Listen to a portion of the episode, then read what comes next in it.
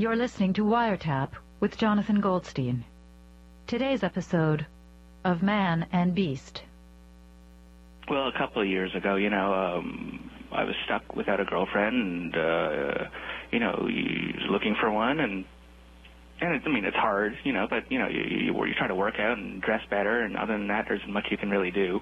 You know, I kind of got tired of advice from friends. You know, like one friend told me to stop cleaning my apartment, and because he said if uh, if they see that you live like an animal, they're going to assume that you mm, like an animal. And uh, Excuse me, what was that? Mm, What was that? oh, I, I tried to bleep it out. Good job.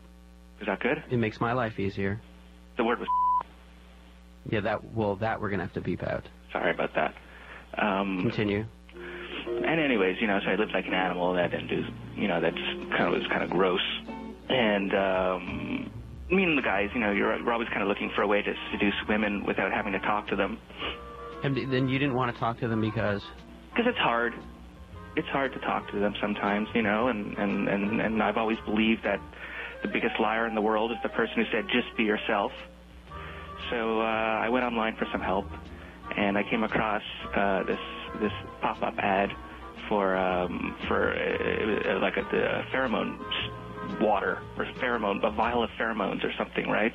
So I found out the pheromones are, are I don't know little things that everyone has, and it's they you know they give off odors, and and these people were selling um, this potion of pheromones, which if you put it on you, hmm um, it'll make you smell like an animal, I guess.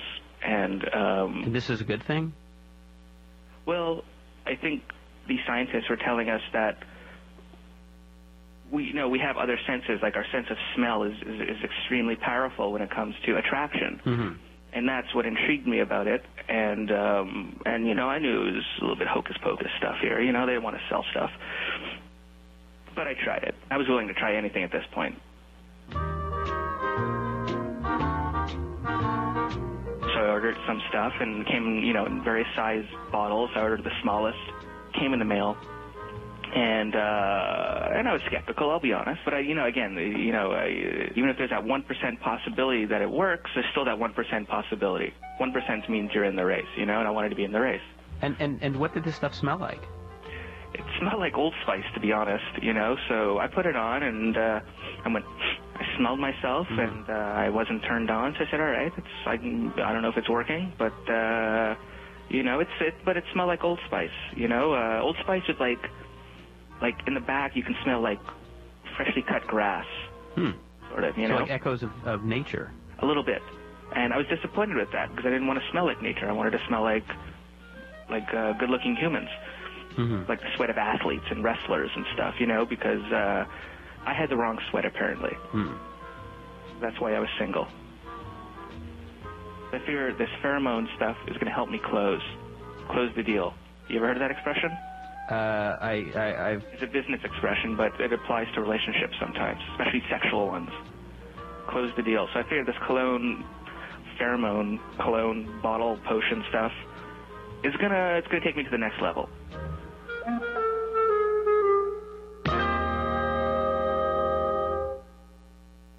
There's one girl who I I I I, uh, I, I was a little bit infatuated with. Her name is Lacey.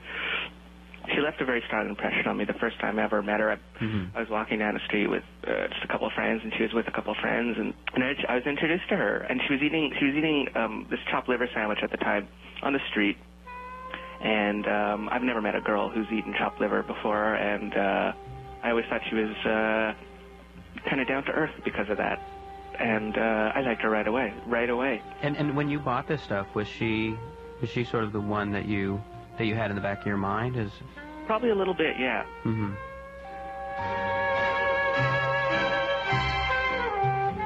friends of mine were having a party, and I, I, I- I just knew Lacey was going to be there because she's friends with them too, and um, I couldn't tell you how excited I was. You know, finally, I, I knew I knew Lacey was going to be someplace, um, and I was going to that place, and I was going to be ready. And by ready, you mean you were going to. I was gonna I was gonna get pheromoned up.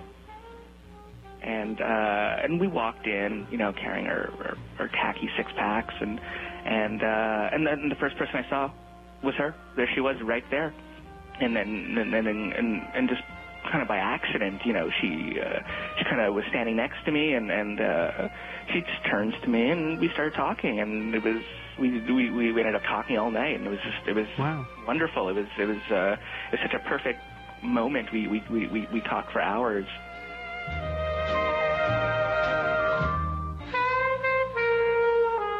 At the end of the night, to make a long story short, um, she gave me her phone number. I didn't Really? even- I, yeah, I didn't even have to ask. She just gave it to me, and um, and I actually showed it to a friend of mine, and he confirmed that it was her number. hmm Um, because her, her, her, like her name wasn't on it. It's just like the number. And I said, whose number is this? I went up to a friend, um, who knows her very well. He goes, that's, uh, that's Lacey's phone number. Hmm. And, he, and he said, where'd you find it?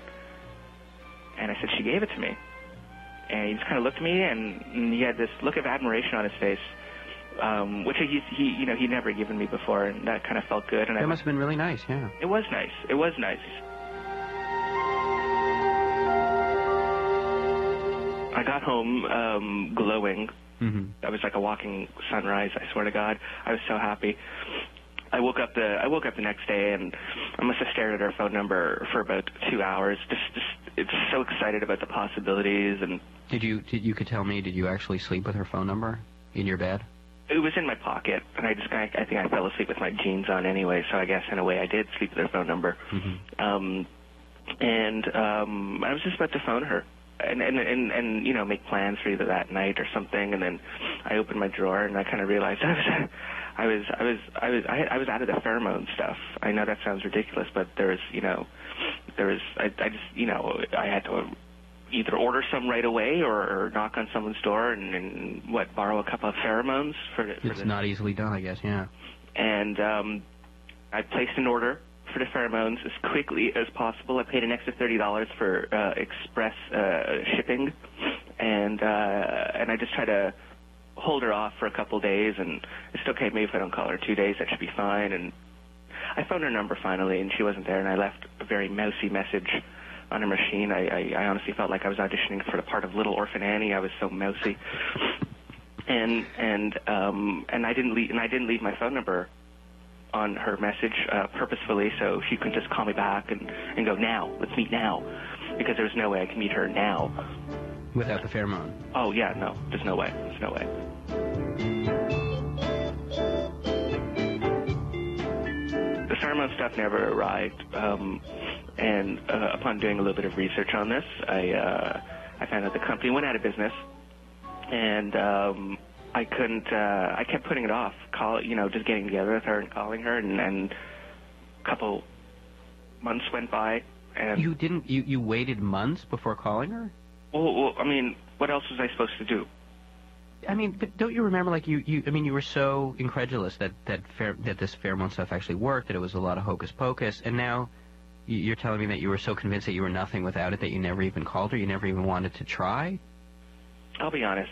If if if I did see her again without all the stuff and and trying to use my own little personality to I don't know or to attract her, um, I'd be bound for disappointment. And But uh, how do you know that? I mean, how do I know that? How could you have known that? Well, I have a whole history of stuff like this, and why would stuff change magically out of like all all of a sudden? Do you, do you know the story of of, uh, of Dumbo the elephant? I know who he is. Well, his story, Dumbo the elephant story, was that um, he was an elephant who had very, very large ears Yeah. that he used as wings to fly, and he felt the only way that he could really fly was not by his own power, but by this magical little feather that he would keep curled up in his trunk. With this feather, That's what made him fly. that would be the thing that would allow him to fly until one day he realized that he didn't need the feather, that he was able to fly on his own. So do you see? Do you see what I'm getting at here? But where did he fly to? Does he? I mean, does he? Does he get the girl? Does he get the the, the girl elephant? Where does he fly to? So he flies You- you're- yes, he, well, that's because of his big ears, right? Yes, because of his big ears and not because of the feather. I'm making an analogy. Do you see a connection between Dumbo's story and your story? No, I don't see that at all. Okay, do, do, do you see a connection between the feather? My life is not a Walt Disney tale. No, but I think there's something to be learned uh, from the story of Dumbo. Do you see the connection between your use of the pheromone and Dumbo's use of the feather? Yeah, but you said the feather didn't work. The pheromones did work. There's, I don't see the analogy. One works, one doesn't Well, work. this is what I'm trying to make you see that maybe you got her on your own power that had nothing to do with the pheromone, just the way that Dumbo was able to fly and he didn't need the feather. No, no, no, no. I don't have any power. It's not a movie.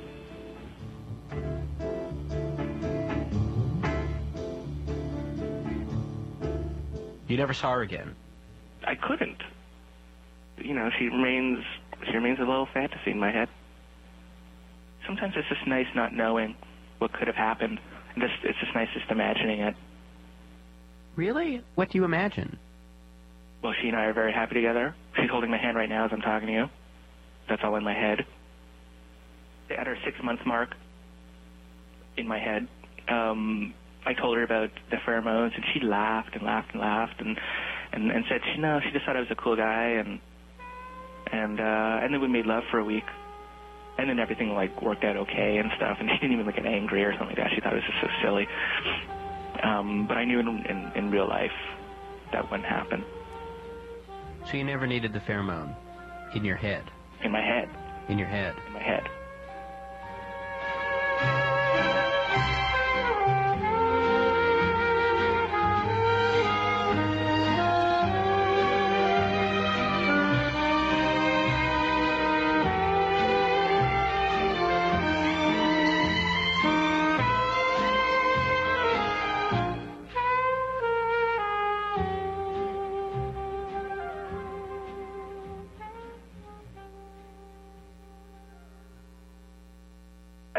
Telling this story because I had to find a way to to uh, to start laughing at it because when it happened, I didn't I didn't laugh at all, and um, I only started to appreciate it after I started telling it to people.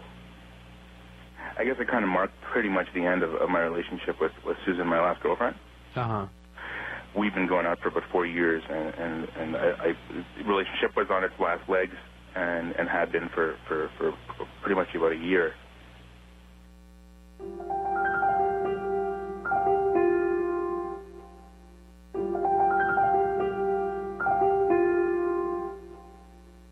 Susan is uh, uh, an animal an animal uh, enthusiast, lover. Is always trying to save something. She's always online looking for rescue animals that, that she obviously she can't possibly rescue any of them actually, you know, or, or maybe one or two, but uh, she's obsessed with it. And um, there was a couple that we knew that about a year ago or maybe a year and a half ago, they got a pot-bellied pig, a baby pot-bellied pig. Are, are they farmers? No, no, they're just like regular city folk. One of them had a head shop here in Ottawa, Mhm. uh, just like you know Seamsters. And I guess like my first reaction was that that's kind of I don't know, that's kind of stupid. You, you don't bring a pig home to, to the city to a house. Uh, it just seemed like kind of a Seamster thing to do, you know, like hey, I got a pig. But so they got a pig, and it was really cute, and uh, they showed me pictures and convinced me that it was pretty you know, smart and fun, and and it was okay running around the house and in their yard and stuff like that. What was the pig's name? Pig's name was Warren, as in Warren Beatty. Warren.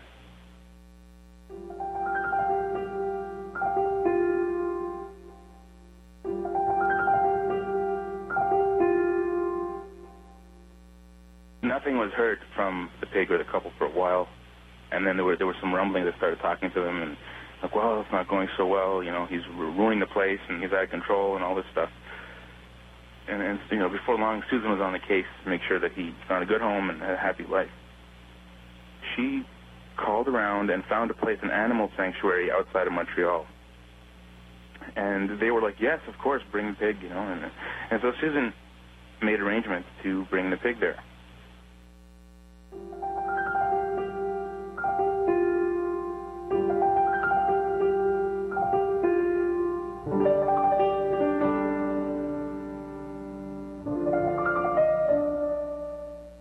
I know what's about to happen, and I don't want to have anything to do with it. And of course, I'm approached to to do the to do the job, to drive this pig to Montreal In your car. in my car.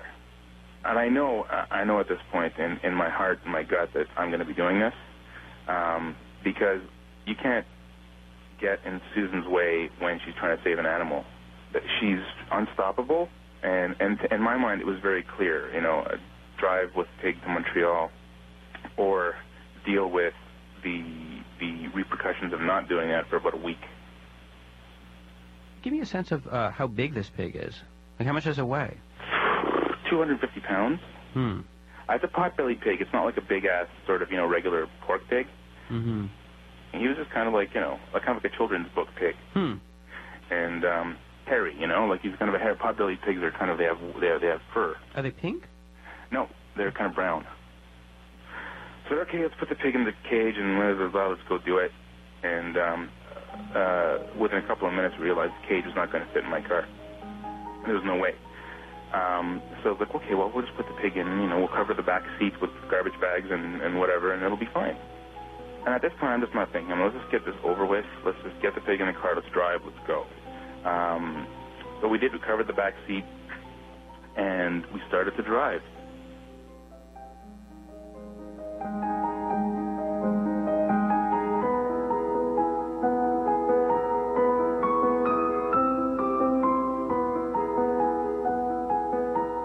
first 20 minutes were kind of all right. The pig was just kind of hanging out in the back. You know, just uh, Susan was feeding him uh, and, and petting him, and, and everything was and everything was fine. Then about probably about 45 minutes into it, the pig started to get more and more agitated. agitated. We ran out of food. We had to stop and get some more food. We got like a big, top big bag of birdseed, and uh, and just a couple of other varieties of dog biscuits and whatever. We stopped at places they didn't have pig food per se, because people don't usually keep pigs. Yeah. We were driving, and and, and I, I'm starting to realize that we're both starting to realize that Warren the pig is, is getting more and more agitated. Like he's not happy. Uh, he's getting really restless. He's becoming less and less interested in the food. Uh, he's getting more and more persistent about getting up to the front seat. And at this point, I can sense the pig's head popping out over my right shoulder, sort of snapping, and trying to get over my left shoulder, like you know, the, the window, and then back over my right shoulder and snapping. And Susan was full, had a full body hold on it, was trying to keep it away from me. And this is where the thing really started to turn into something else. Um, I mean, you're, you're in a situation like that with somebody. I suppose the kind of mature adult, um, useful thing to do would be to accept that you're in a situation.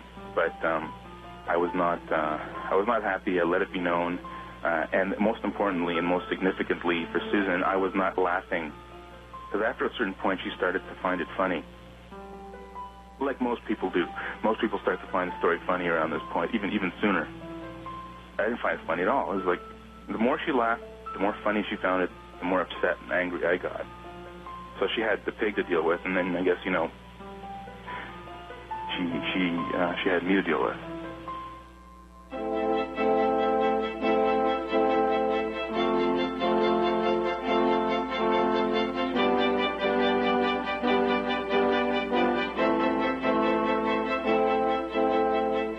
Finally, I came up with the idea that what we needed was a barricade to put between us and the pig, to keep the pig in the back seat, to keep us from getting hurt.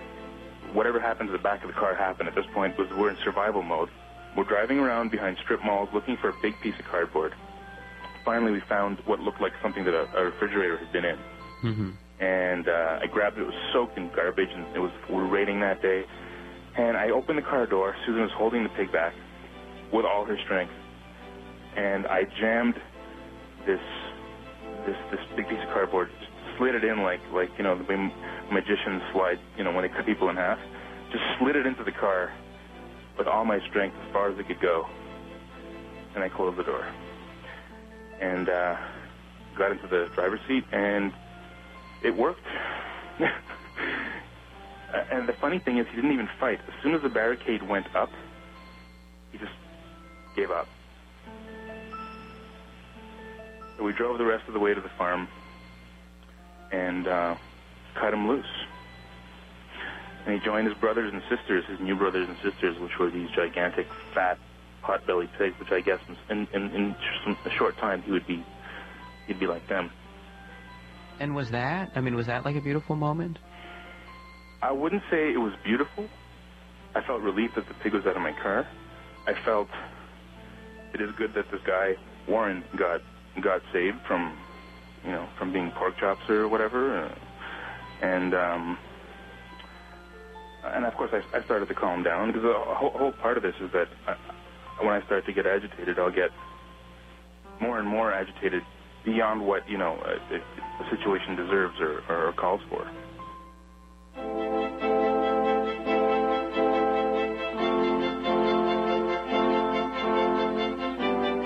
Up within a month of this incident. Do you think that this was the um, the straw that broke the camel's back for Susan? She actually said as much. She just said, "I can't be with somebody who can't find the humor in the moment in something like that, no matter how dangerous it is, no matter how stupid or crazy or wrong it is. That's not how I want to live my life." And when- when she told you that, did you feel like did you feel like I could change?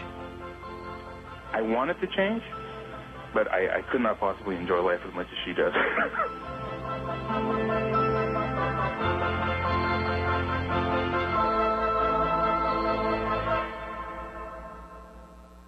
I think she had a point, and I think she was right about, you know, me getting too upset over that and, and not seeing the humor in it. The thing about me and Susan, Susan loves it when things go wrong.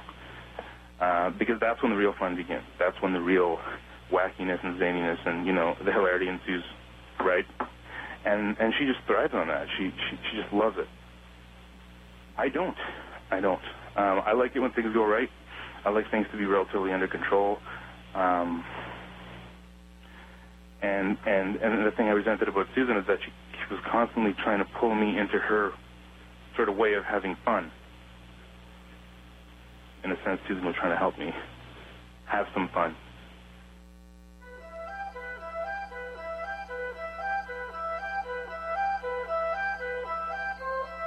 There's no question in my mind that the way that I react to situations that I'm unhappy with, unhappy to be in, disapprove of, uh, is really, really similar to the way my father used to react to me all the time. Like, how do you mean? Well, it, kind of stern, disapproving, punitive. Um, you know, making you feel stupid, making you feel like you know you're doing stuff wrong. Uh, there's a better way to do things, or don't do these things at all, or whatever. I mean, that's that's all my father's stuff. Um, I think the the defining moment between me, me and my father was Halloween. I think I was nine, and I went to my friend Sonny's house. He lived down the street, and he had a makeup kit. And uh, he made me up. I don't know. I guess it was some combo of drag and weird clown thing and zombie. I don't know. We just we just made it up. He made me all up, and I put on a dress.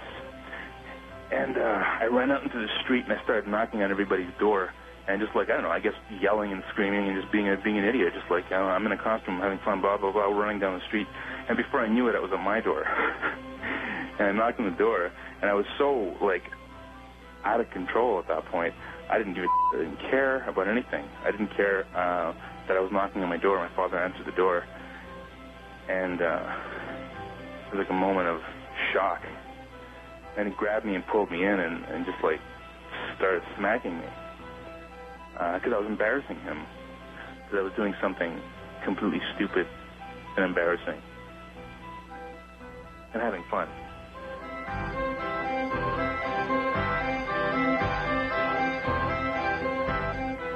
I think that I'm I'm more aware now of the fact that I can make a choice to move towards something that promises to be a better story than something else if, if you try to control everything and okay, this is going to work out that way, you break up with people and you you know the, that friend is too much of a hassle and just crazy. You can't spend three hours on the phone every two days. Blah blah blah.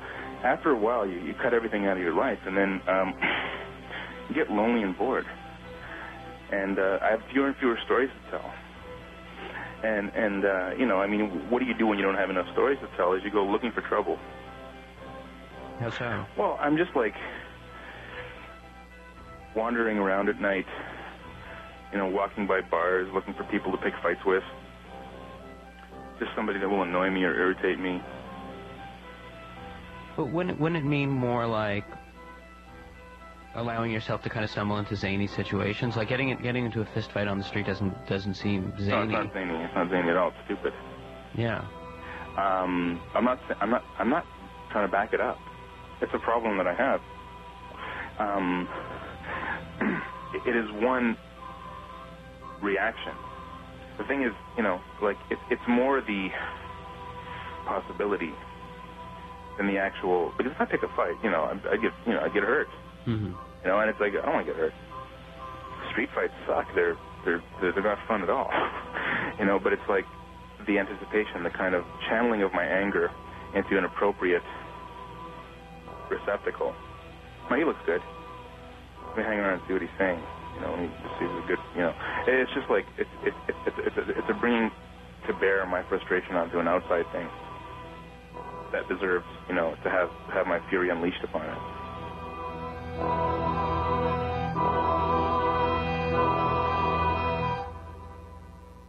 Do, do you miss Susan?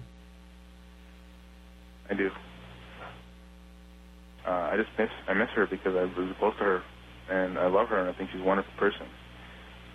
I, I love the way she dealt with people, and I love the way she was. Um, and I wanted I wanted to absorb some of that. I wanted some of that to rub off on me. I want some of that. And did you get it? I got some of that.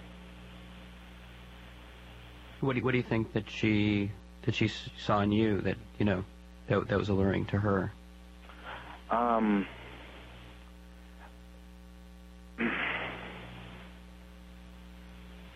I don't know. I don't know.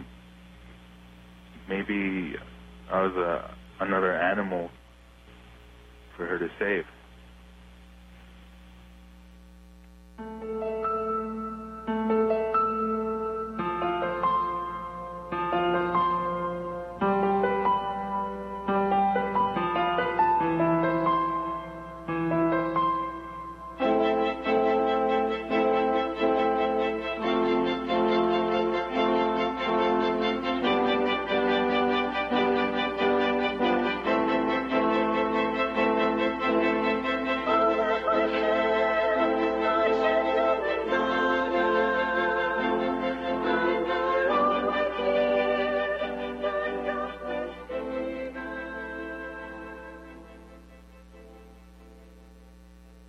Wiretap today, you heard John Tucker and Tony Azimakopoulos.